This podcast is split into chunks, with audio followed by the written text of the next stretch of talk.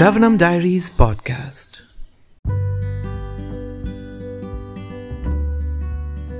Hare Krishna.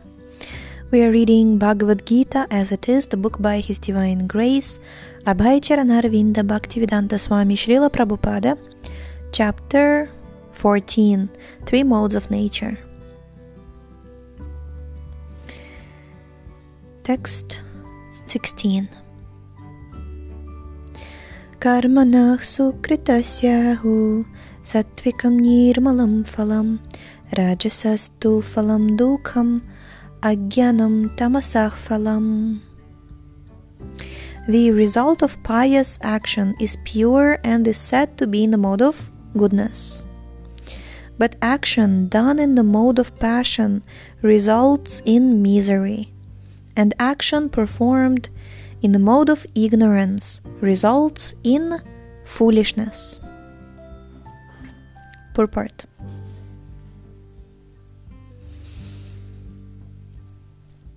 The result of pious activities in the mode of goodness is pure. Therefore, the sages who are free from all illusion are situated in happiness. But activities in the mode of passion are simply miserable. Any activity for material happiness is bound to be defeated. If, for example, one wants to have a skyscraper, so much human misery has to be undergone before a big skyscraper can be built. The financier has to take much trouble to earn a massive massive wealth, and those who are slaving to construct the building have to render physical toil. The miseries are there. Thus, Bhagavad Gita says that in any activity performed under the spell of the mode of passion, there's definitely great misery.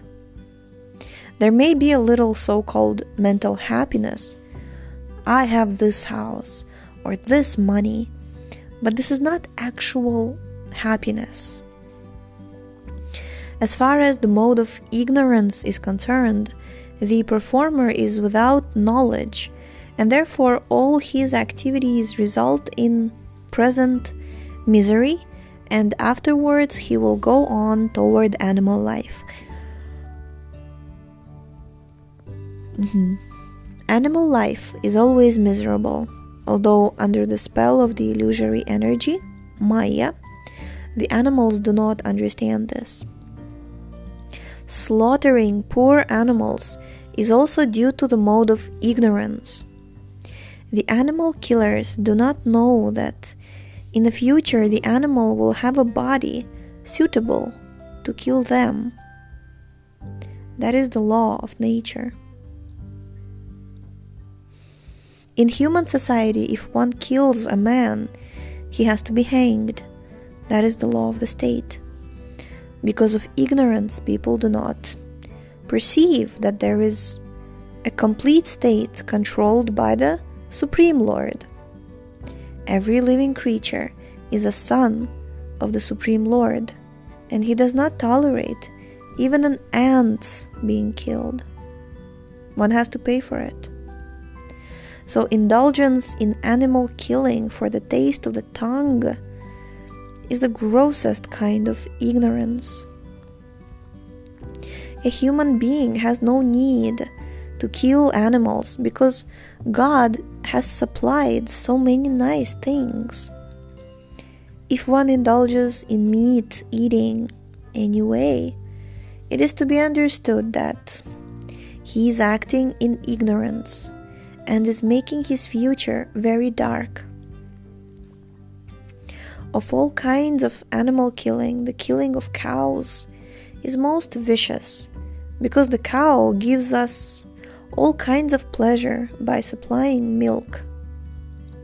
Cow slaughter is an act of the grossest type of ignorance.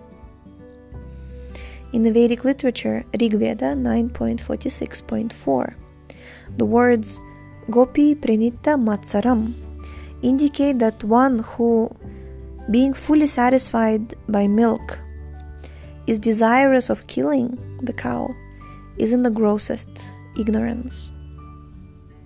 There is also a prayer in the Vedic literature that states Namo Brahmanya Devaya Go Brahmanya Hitaya Cha Jagat Hitaya Krishnaya Govindaya Namo Namaha. Quote, My Lord, you are the well wisher of the cows and the brahmanas, and you are the well wisher of the entire human society and world. Unquote. Vishnu Purana 1.19.65. The purport is that special mention is given in that prayer for the protection of the cows and the brahmanas. Brahmanas are the symbol of spiritual education, and cows are the symbol of the most valuable food. These two living creatures, the brahmanas and the cows, must be given all protection. That is real advancement of civilization.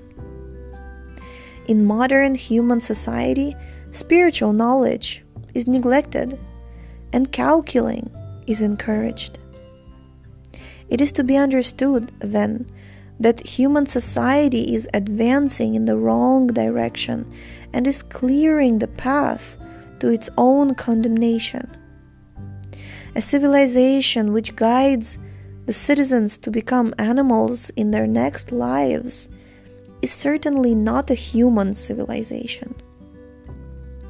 The present human civilization is, of course, grossly misled by the modes of passion and ignorance. It is a very dangerous age, and all nations should take care to provide the easiest process, Krishna consciousness, to save humanity from the greatest danger. Text 17. Sattvat-sanjayate jnanam rajaso lobha eva Pramada pramadamohau tamaso bhavato jnanam eva cha. From the mode of goodness, real knowledge develops. From the mode of passion, greed develops. And from the mode of ignorance, develop foolishness, madness, and illusion. Purport Since the present civilization is not very congenial to the living entities, Krishna consciousness is recommended. Through Krishna consciousness, society will develop the mode of goodness. When the mode of goodness is developed, people will see things as they are. In the mode of ignorance, people are just like animals and cannot see things clearly. In the mode of ignorance, for example, they do not see that by killing one animal they are taking the chance of being killed by the same animal in the next life. Because people have no education in actual knowledge, they become irresponsible.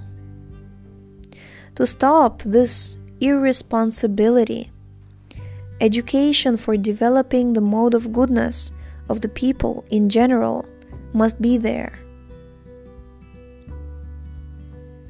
When they are actually educated in the mode of goodness, they will become sober, sober, in full knowledge of things as they are. Then people will be happy and prosperous.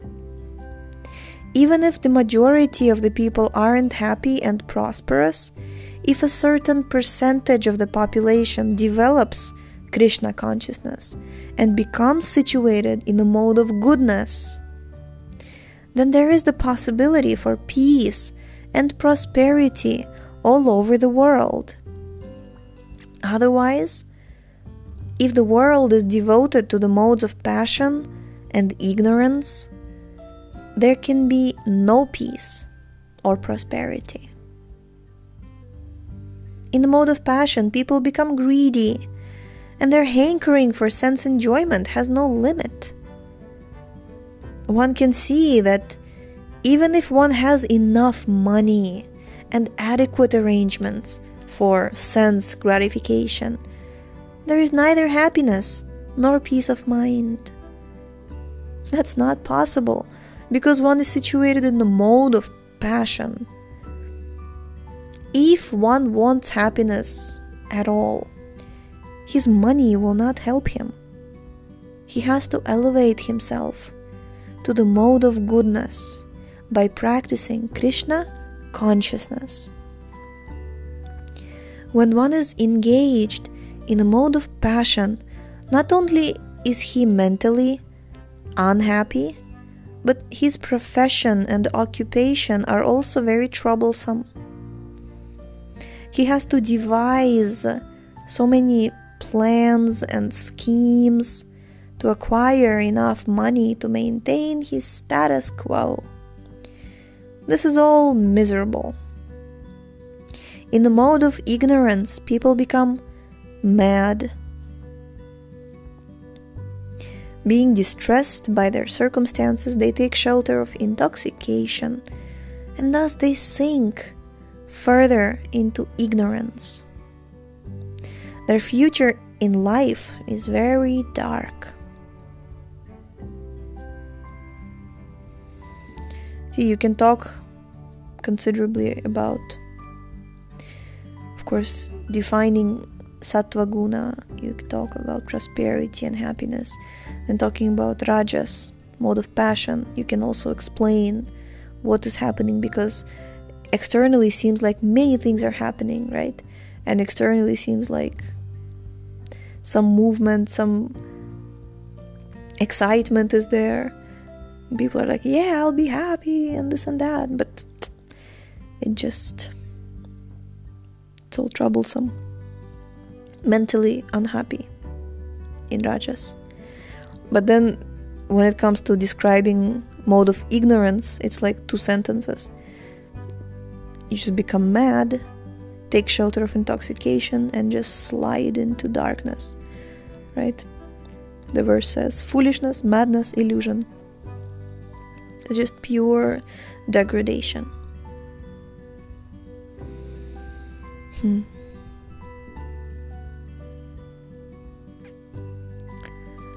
Okay. Okay, we'll stop here. Thank you so much for tuning in today. The book links, previous episodes timeline, and biography of the author can be found on shravanamdiaries.com. The link is in the description, and we shall see you tomorrow. Hare Krishna, Hare Krishna, Krishna Krishna.